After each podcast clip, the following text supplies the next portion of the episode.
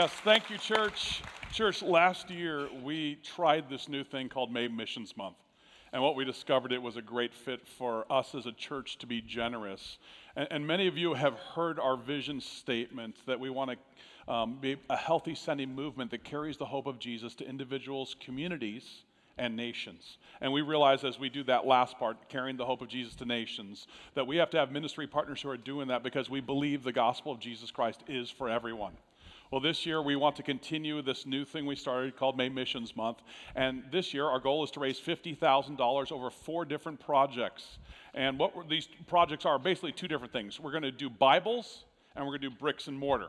So with Bibles, we're going to be uh, going to Thailand. In fact, we'll talk about Thailand in a second here. We have um, trying to get Bibles for pastors. Secondly, on the Solomon Island, Greg is one of our ministry partners. In fact, we'll be hearing from him next weekend. Um, and what he's been doing is translating the scriptures into their language. We'll hear all about that, how we're going to donate for that. Uh, third, we'll be going, and fourth, we'll be going to uh, Africa. And um, you saw the Maasai tribe there in Tanzania. We'll be helping them again with another project and then another one in Kenya. So, four different projects. You'll be hearing about that over the next few weeks, and we'll be rolling each of those out. But this weekend, we're going to specifically be talking about Thailand. And Grant, where you were away, um, in Israel, you actually got some tough news about our ministry partner there in Thailand. Can you just share what happened over there? Yeah, sure. So, uh, Laurel and I got to go to Thailand in January. We worked very, very closely with a pastor whose name was Enoch Siracule, and we became very, very close friends because we walked.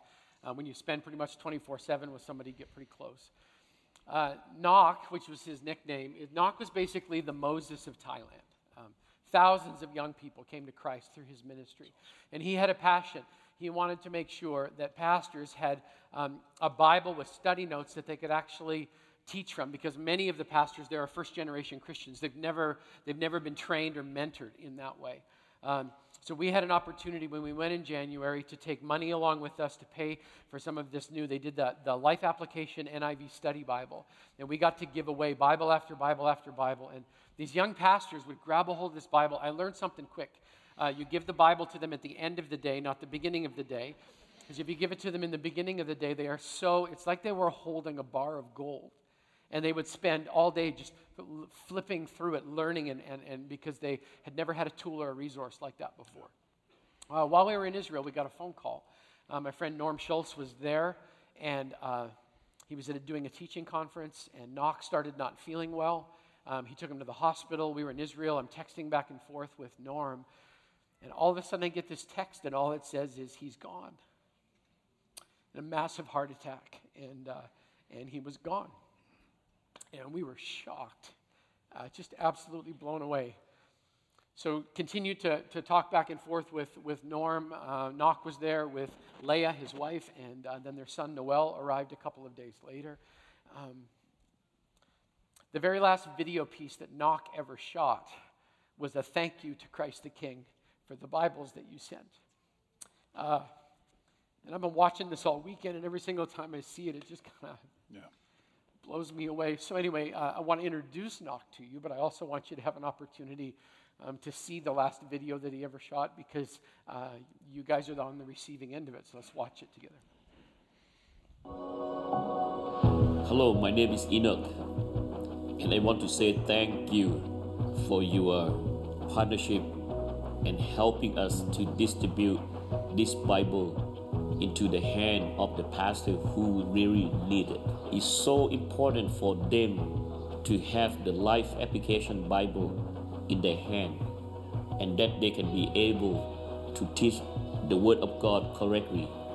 We have been distribute about 3000 Bible now and we have another 2000 that we want to finish the project by this coming July and we are so thankful that for you to be a part of this and please pray for us that we will have enough resource for another 2000 that we can be able to distribute to the pastor who needed the bible thank you คัมภีร์ไลฟ์แอปพลิเคชันเล่มนี้นะครับช่วยผมได้หลาย ๆ อย่างมากนะครับซึ่งหนึ่งก็คือช่วยผมในการที่ผมศึกษาคัมภีร์ส่วนตัวในแต่ละวันนะครับ ช่วยผมสำหรับการเตรียมเทศนาในระหว่างสัปดาห์ ก็ขอบคุณมากครับ On behalf of the Thai pastor, we want to thank you so much for Christ the King Church in United States that uh, the building is vital to the pastor in Thailand. Thank you, thank you so much.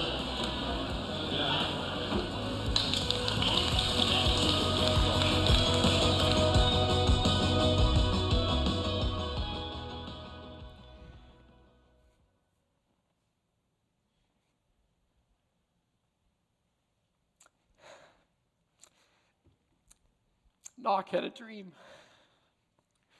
that every pastor would have. I looked at, I have a shelf full of Bibles. He just wanted one for every one of them. And if you, if you change a pastor, you change a church. So Nok's dream just became uh, my personal passion. And I don't know how. But we want his legacy his dream to be realized. So we're going to do a small piece. That's why there's green envelopes in your program, and Todd will take it from here. Yeah. So, one of the great things about Nok's legacy is that he organized and unified an entire nation who wanted to be reached for Christ. They got all these pastors together. So, every denomination, you can actually go to a website where he has every church all over Thailand listed out. In fact, they know who every Christian is in Thailand. That's how organized they are his dream, and this is our part we get to play. We, we believe we need to finish his legacy. We want to get Bibles into the hands of 2,000 more pastors because we believe at that point, as soon as those pastors are, are, have the equipping of the Word of God with study notes, it's going to continue to change the nation of Thailand. Only a very small fraction of the people there know Jesus. And, and their dream was that they could have a nation that would someday know Jesus. So, church, our first part of our, you know, this whole missions month is to give money to Thailand. And so, again, what Grant told you, you have an envelope inside, and we want to, want to encourage you. This is a, a beyond and above giving. I mean, if you just take your tithe check and throw it in there, it's going to give us problems in a different way we want to encourage you. This is a time for us as a church to be generous and to say, how can we make a difference overseas in a bunch of different ways? Well, this specific way, the first thing we're going to be giving to, and as soon as we give to all this, then we'll go on to the next project, is giving $15,000 for Bibles in Thailand. So that's what we're going to accomplish. Yeah. Awesome. Oh. Let's shift gears. Yeah, we do have a shift of gear. Uh, yeah, hey, thank you for sharing. And I know this has been emotional um, a dear friend. Um, but we also have this incredible opportunity this morning. This is a bit of a gear shift. Uh, moms, happy Mother's Day. Uh, can I? I'm going to ask you to do this and just listen to my instructions. Stand up and do not sit down. Mothers, will you all stand for a second? Just stand up. Yeah.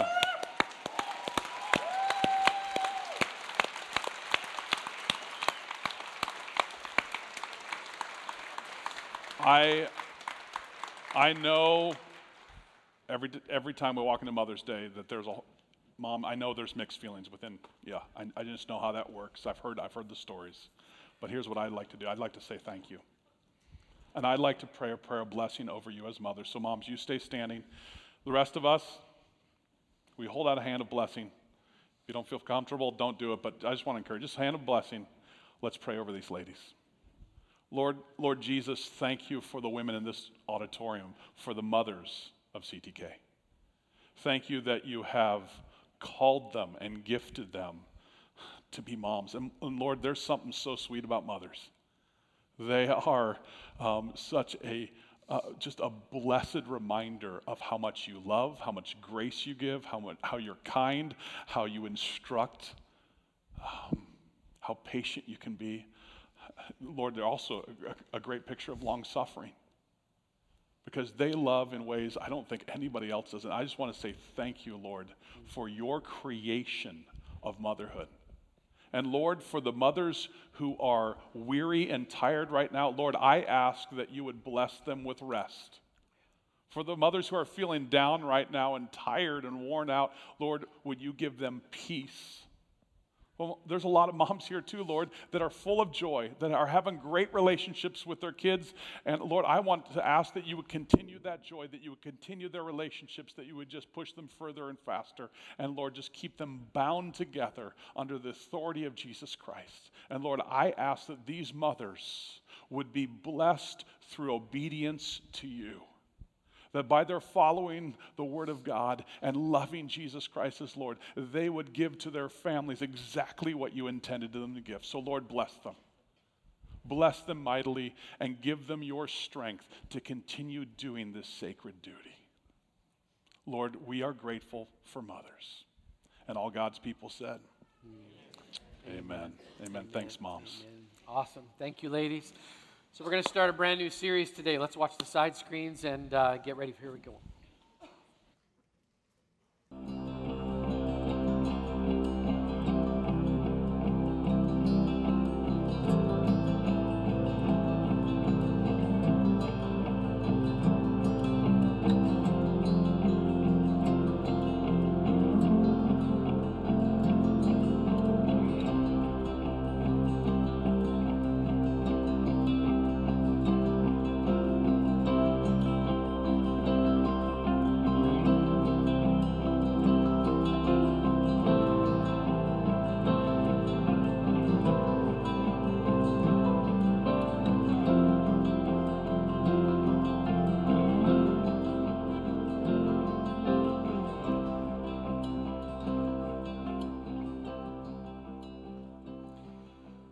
Combination of uh, grief and jet lag uh, pretty much puts me in a, in a pretty messed up position. So, here's the bottom line I'm just going to warn you I have no filter today.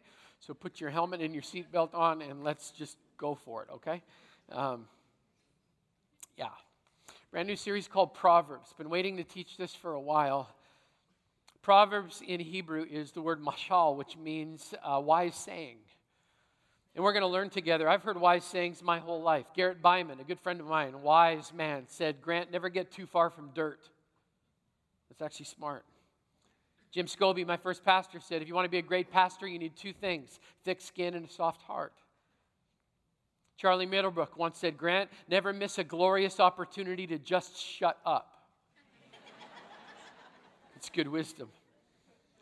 William Fishbook, my grandfather, said, Grant, when you pray, you get on your knees and you pray hard. It's good wisdom. Mother Teresa said, Start with the one right in front of you. I don't know who said it, but it's wise. If the devil can't make you bad, he'll make you busy.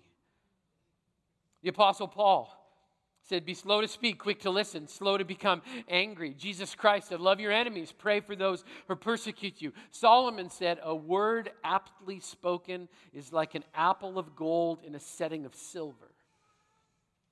I just gave you some simple wisdom that applies to a complicated world. I'll tell you something about really good, godly, biblical wisdom. It transcends time and space and fads and culture, it transcends opinion and debate. And the reason we love it so much is because it just plain works. It just plain works. Not all wisdom you hear is godly wisdom. In fact, I would describe modern wisdom this way Modern wisdom is intelligence and common sense, knowledge principles, and anything else that you want to throw in. But most of what we throw in is our personal opinion. And we all know how that works, right? Because scripture describes what happens when you think wisdom is predicated on your good opinion. The Bible says that everyone ends up doing what's right in their own eyes, and that's just a recipe for disaster. And if you need an example of that, just walk outside. You'll see it. Modern wisdom is an interesting piece because you can't just say it's one piece independent of another. Being intelligent doesn't make you wise. Because I don't know about you, but I've met people who are so smart they're stupid. Anybody else? Right? You can have a ton of knowledge, but without a combination of book smart and street smart, you don't seem to get very far. You can know a hundred scientific principles, but that doesn't mean you have a clue how to calm a baby or how to, or how to run a household. I mean, that's the problem with modern wisdom in our world today is people think it's a formula and you get to throw in whatever variable that you want. So if, if it's kind of mysterious and nebulous, where do we start? Well, the Bible says this very clearly. The fear of the Lord is the beginning of wisdom. That's where it starts.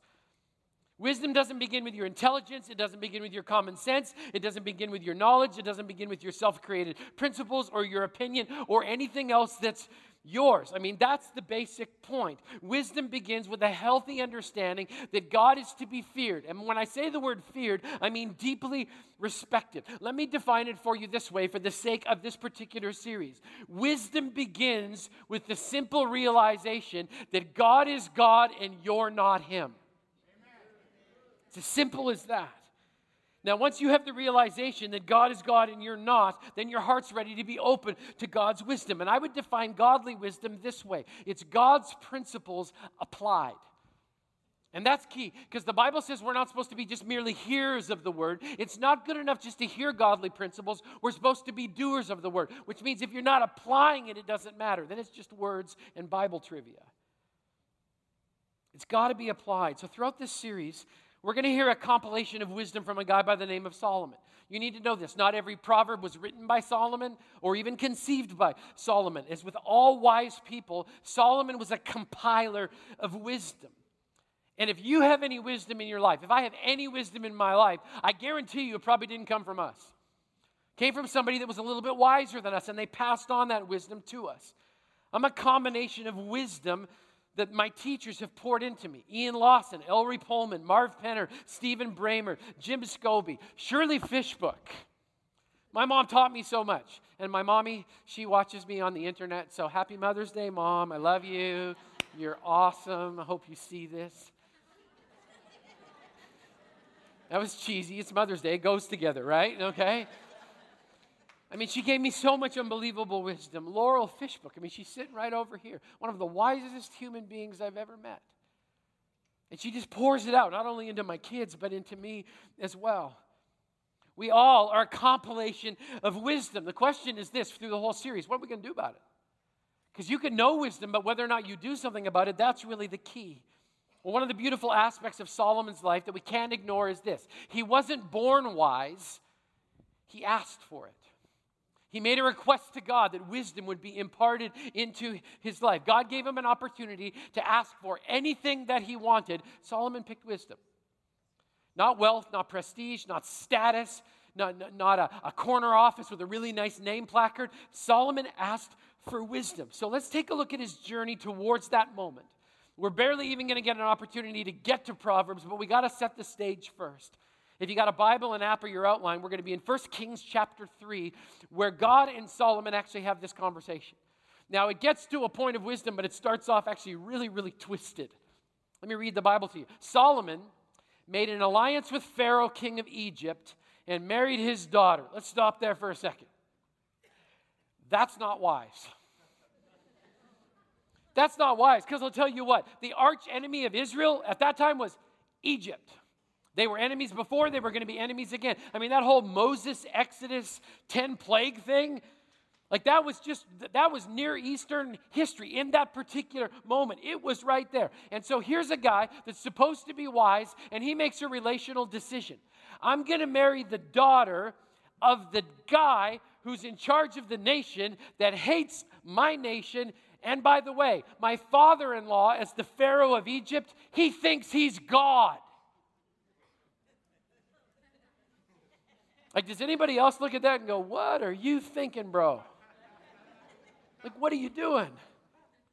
We learn something quickly. It hits Solomon throughout his lifetime. Solomon is a wise man, but he's got a relational blind spot. Over and over, Solomon loses his mind and his wisdom because of his hormones, can't control them. He's got a weak spot with the ladies. That's the only way I know how to put it. In fact, the Bible tells us this guy gets married over 700 times. Not once or twice or three or four, not three or four hundred, 700 times. What are you thinking? What are you thinking?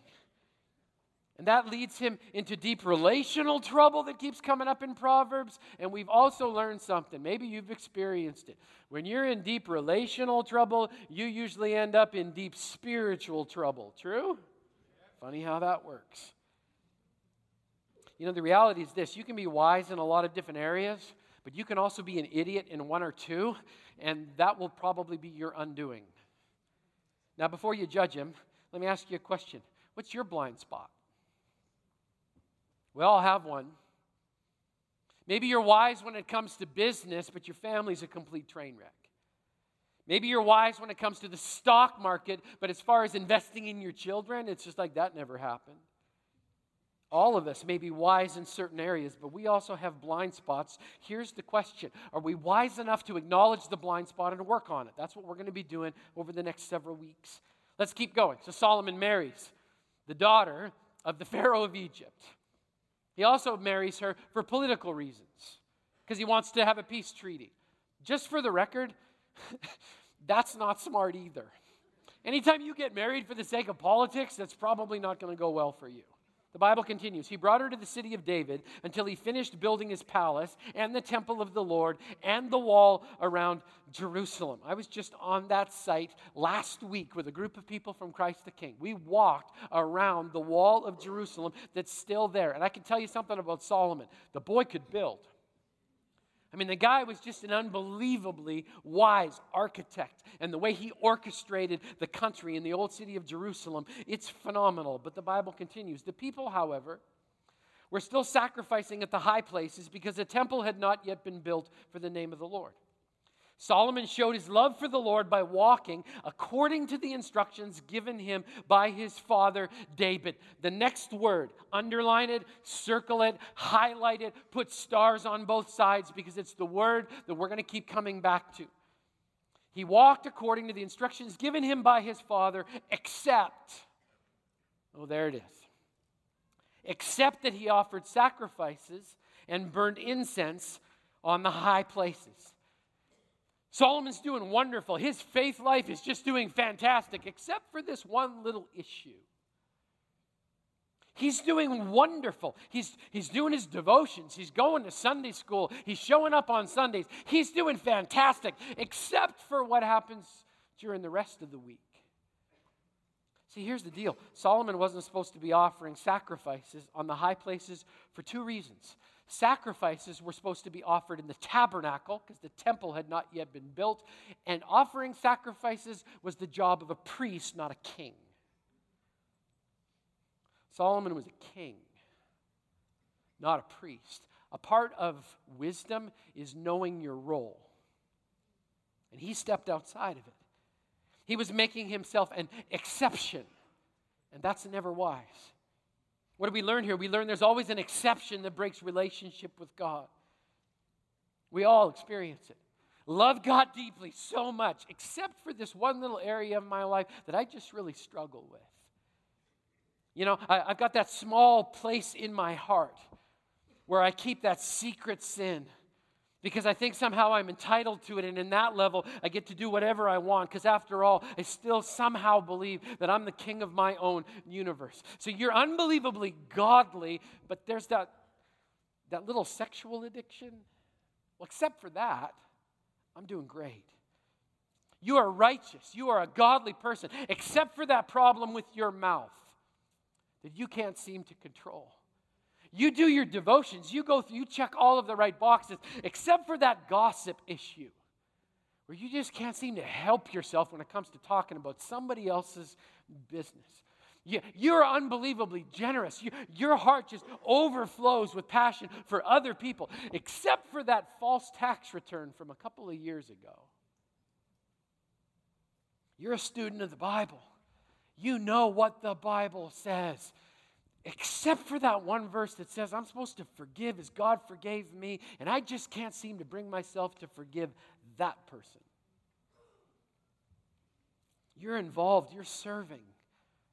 Except for that area of denial that you just can't bring yourself to bring God into. Boy, you're doing great, except for the one area that you refuse to bring under the lordship of Christ because you believe that when it comes to that portion of God's law, somehow you are the grand exception. And what's the excuse? It's no big deal. It's just a little thing. You just do this little thing on the side. Nobody knows. I'm not hurting anybody except for myself. What's the big deal, Grant? Move on. That's exactly what Solomon thought. Bible continues, verse 4. The king went to Gibeon to offer sacrifices for that was the most important high place. And Solomon offered a thousand burnt offerings on that altar. Let's stop there for a second. It doesn't matter how passionate you are about bringing that sacrifice. If it's the wrong sacrifice and violates God's law, it doesn't matter that you bring one or a thousand, it's still wrong. Verse 5 At Gibeon, the Lord appeared to Solomon during the night in a dream. And God asked, Ask for whatever you want me to give you. This blows my mind. Even though Solomon is not acting wise, relationally or financially. I mean, he is a mess. God still comes and, and makes an unbelievable offer to him. Ask for whatever you want me to give you. Let's just stop there for a minute. How would you answer that question? I mean, if God came and said, anything you want, honestly, what would your answer be? Wealth? Mm, that's tempting. Controlling interest in the Seattle Seahawks so I can fix the offensive line. That's tempting. Trip around the world. Some of you, you'd be, you know what I want? I want someone to love me for me. How about those of you who've lost somebody? I'd love to have some, I'd have, like to have my loved one back for just one day so I could have that one final conversation. How about a miracle for somebody that you love? How about a cure for cancer? I mean, if God laid it on the table, what would you ask for? There's a principle here that Solomon teaches us wisdom is a valid request from man to God. Of all the things he could have asked for, he picks wisdom. Listen to his answer. Verse 6 Solomon answered, You've shown great kindness to your servant, my father David, because he was faithful to you and righteous and upright in heart. You've continued this great kindness to him and have given him a son to sit on his throne this very day. Now, Lord my God, you've made your servant king in place of my father David.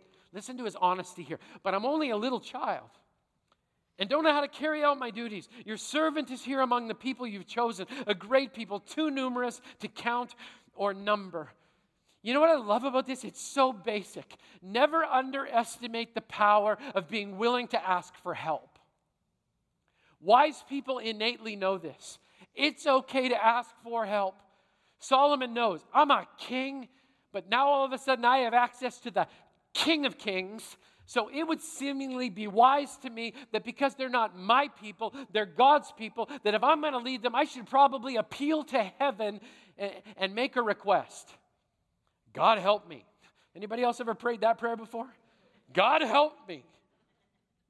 Wise people ask for help. That's why the Bible says the wisdom of many counselors is a good and blessed thing. If you are not willing to ask for help, there's a word for you arrogant. It's arrogance. Wise people are willing to admit, I am not the wisest person in the room. I'm not even the smartest person in the room. So I'm going to gather the wisdom, compile wisdom from other sources that are going to point me in the right direction. The Bible goes on So give your servant a discerning heart to govern your people and distinguish between right and wrong. For who is able to govern this great people of yours? Listen to him. He's saying, I need a discerning heart, God. Help me lead your people. Solomon knew he wasn't God, and I love his request. He wants to know, God, help me to discern between right and wrong. That is an unbelievably wise request in a world I mean, has anybody else noticed that there's a lot of gray areas in the world today? How do you discern between right and wrong? Now, let's make sure we get this because it's a godly, godly principle. The principle is this wisdom is the ability to discern God's right and God's wrong. Now, I want you to notice something. It says God's right and God's wrong, not man's right and man's wrong. Because we often like to elevate our opinion, right? It's like, I know what the Bible says, but I have a different opinion. I actually think God kind of missed it. He needs to get with the times, He needs to catch up. Because after all, the world is changing, as if God doesn't know that. So somehow I, I need to get God caught up with what's going on. And so I have now decided that my opinion with regards to what is right or wrong is actually more important than the King of Kings. There's another word for that. It's called arrogance. Anytime you elevate your opinion over God's law and principles, you lack wisdom. Why? Because when you elevate your opinion, you've already forgotten the first rule of wisdom, which is God is God and you're not Him. Let's keep going. Verse 10 The Lord was pleased that Solomon had asked for this. So God said to him, Since you've asked for this and not for long life or wealth for yourself, nor have asked for the death of your enemies, but for discernment in administering justice, I will do what you've asked. I will give you a wise and discerning heart so that there will never be anyone like you, nor will there ever be again. Moreover, I will give you what you've not asked for, both wealth and honor, so that in your lifetime you will have no equal among kings. So God says, Yes. If you ask for wisdom, my answer is yes. If you don't get anything else this morning, understand this. If you ask God for wisdom today, his answer is still yes. He wants you to be wise. The question is, are we wise enough to ask for it? And it's amazing to me. Solomon asks for wisdom. He doesn't ask for stuff or wealth or status or power. And God says, Yes, I will give you wisdom. And oh, by the way, as an added bonus, you're going to get all the stuff you didn't ask for, too. What an amazing, benevolent heart God must have. But I want you to understand this. The love of God is unconditional, the blessing of God is very conditional, and it's always based on obedience. That's the principle. Blessing is conditional based on obedience, always. What does that mean? It means this don't ask God for blessing if you're not living according to his standard. Don't ask God to bless your relationship if you're screwing around and shacking up. Is that clear enough for everybody? I told you, no filter today, right? Don't ask God to bless your business if you're treating your employees like garbage, cutting corners, and taking money under the table. That's a deal God won't make. Let me make it personal for me. Hey, Grant, don't ask God to bless your church when it's not your church in the first place. I don't know if you guys have checked the org chart around here, but the box at the top says Jesus Christ, Christ the King. He's the senior pastor, he's in charge. All the rest of us, we're just working for him. Can I get an amen from somebody? I mean, that's the way it's supposed to be, right? Obey first and then see God's blessing. Now, I promise you, it may not come in the way that you think. Because we have a way in our, in, in, our Western mentality to think this the only way God blesses me is with a big screen television. That's a blessing. The only way God blesses me is if I get that car as opposed to that car. That's God's blessing.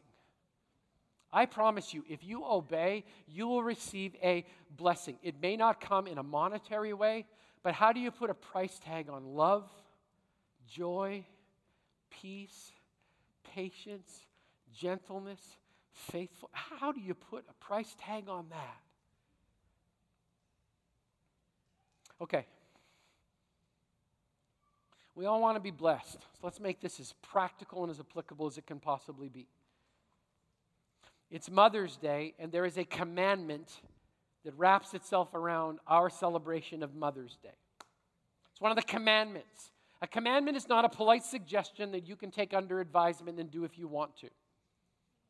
A commandment is not something that God comes along and says, hey, you know what? If you happen to be having a good day, you should probably check this out because something cool might happen to you. It's a commandment, it's an imperative, which basically means God said, do it. And as a follower or a disciple of Jesus, we're supposed to say, Yes, Dad. You can finish the commandment with me. Honor your father and.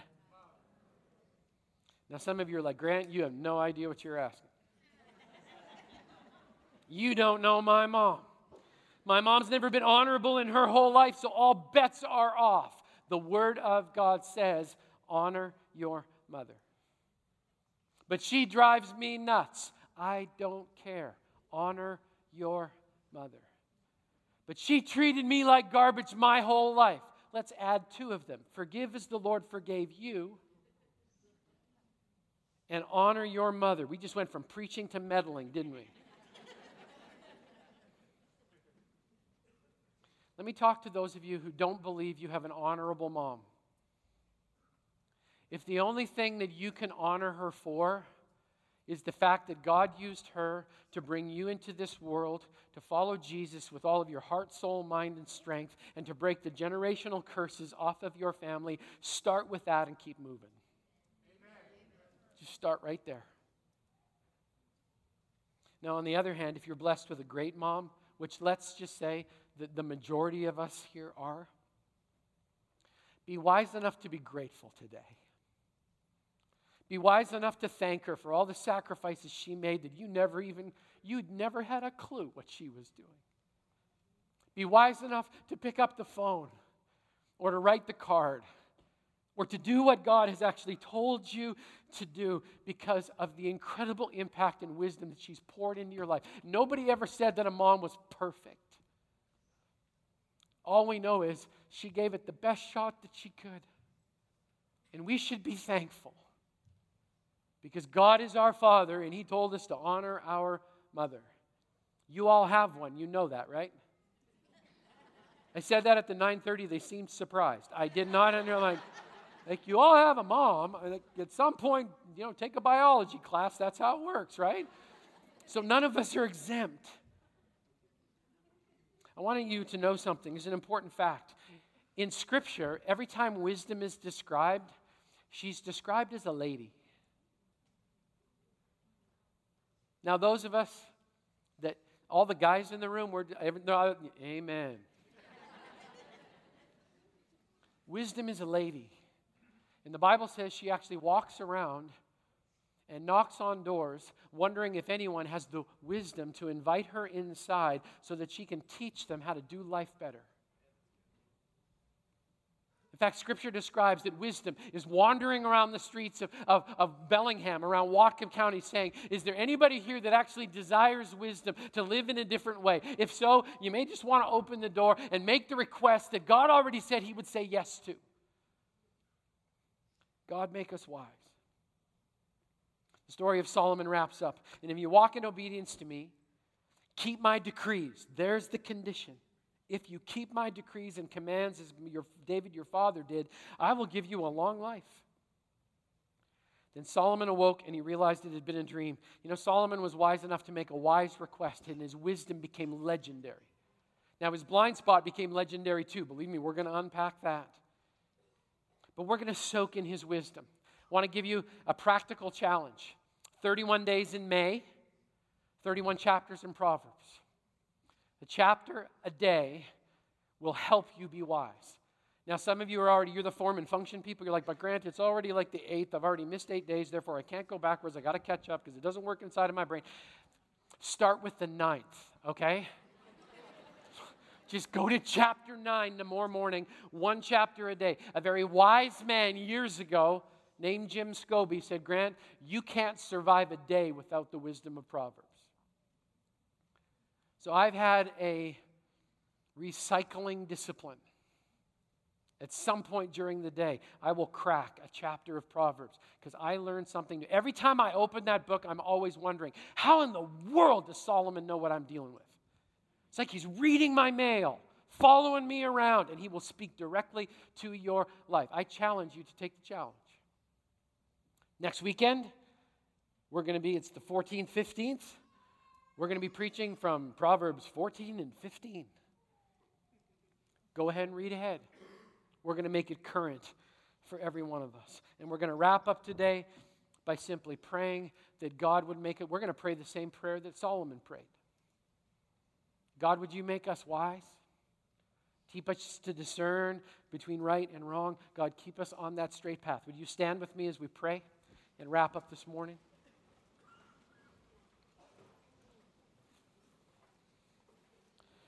Father God, I know it's presumptuous for me to pray on anyone's behalf. But I pray for my brothers and sisters, and I pray that we would be wise enough to ask you for wisdom.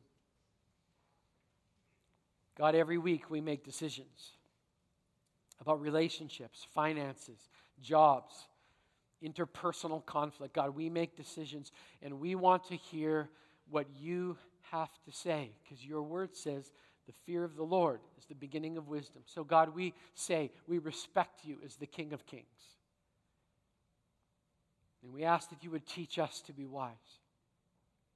Father, may we have the discipline to open the Word of God one chapter a day and just soak in what it is that you said through Solomon to our hearts because it's so unbelievably applicable.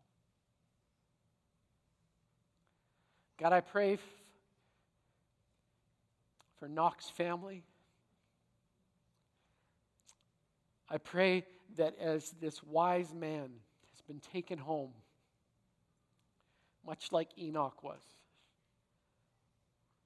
I pray that the wisdom that he poured into thousands of college students would now rise to the surface and that the country of Thailand that was so near and dear to his heart would be touched because we're wise enough to be generous. Lord, may his legacy of wisdom affect us. And I thank you that every piece of wisdom that Nok had originated with you. We give you the praise and the honor and the glory as those who come with our hands open, saying, God, give us wisdom.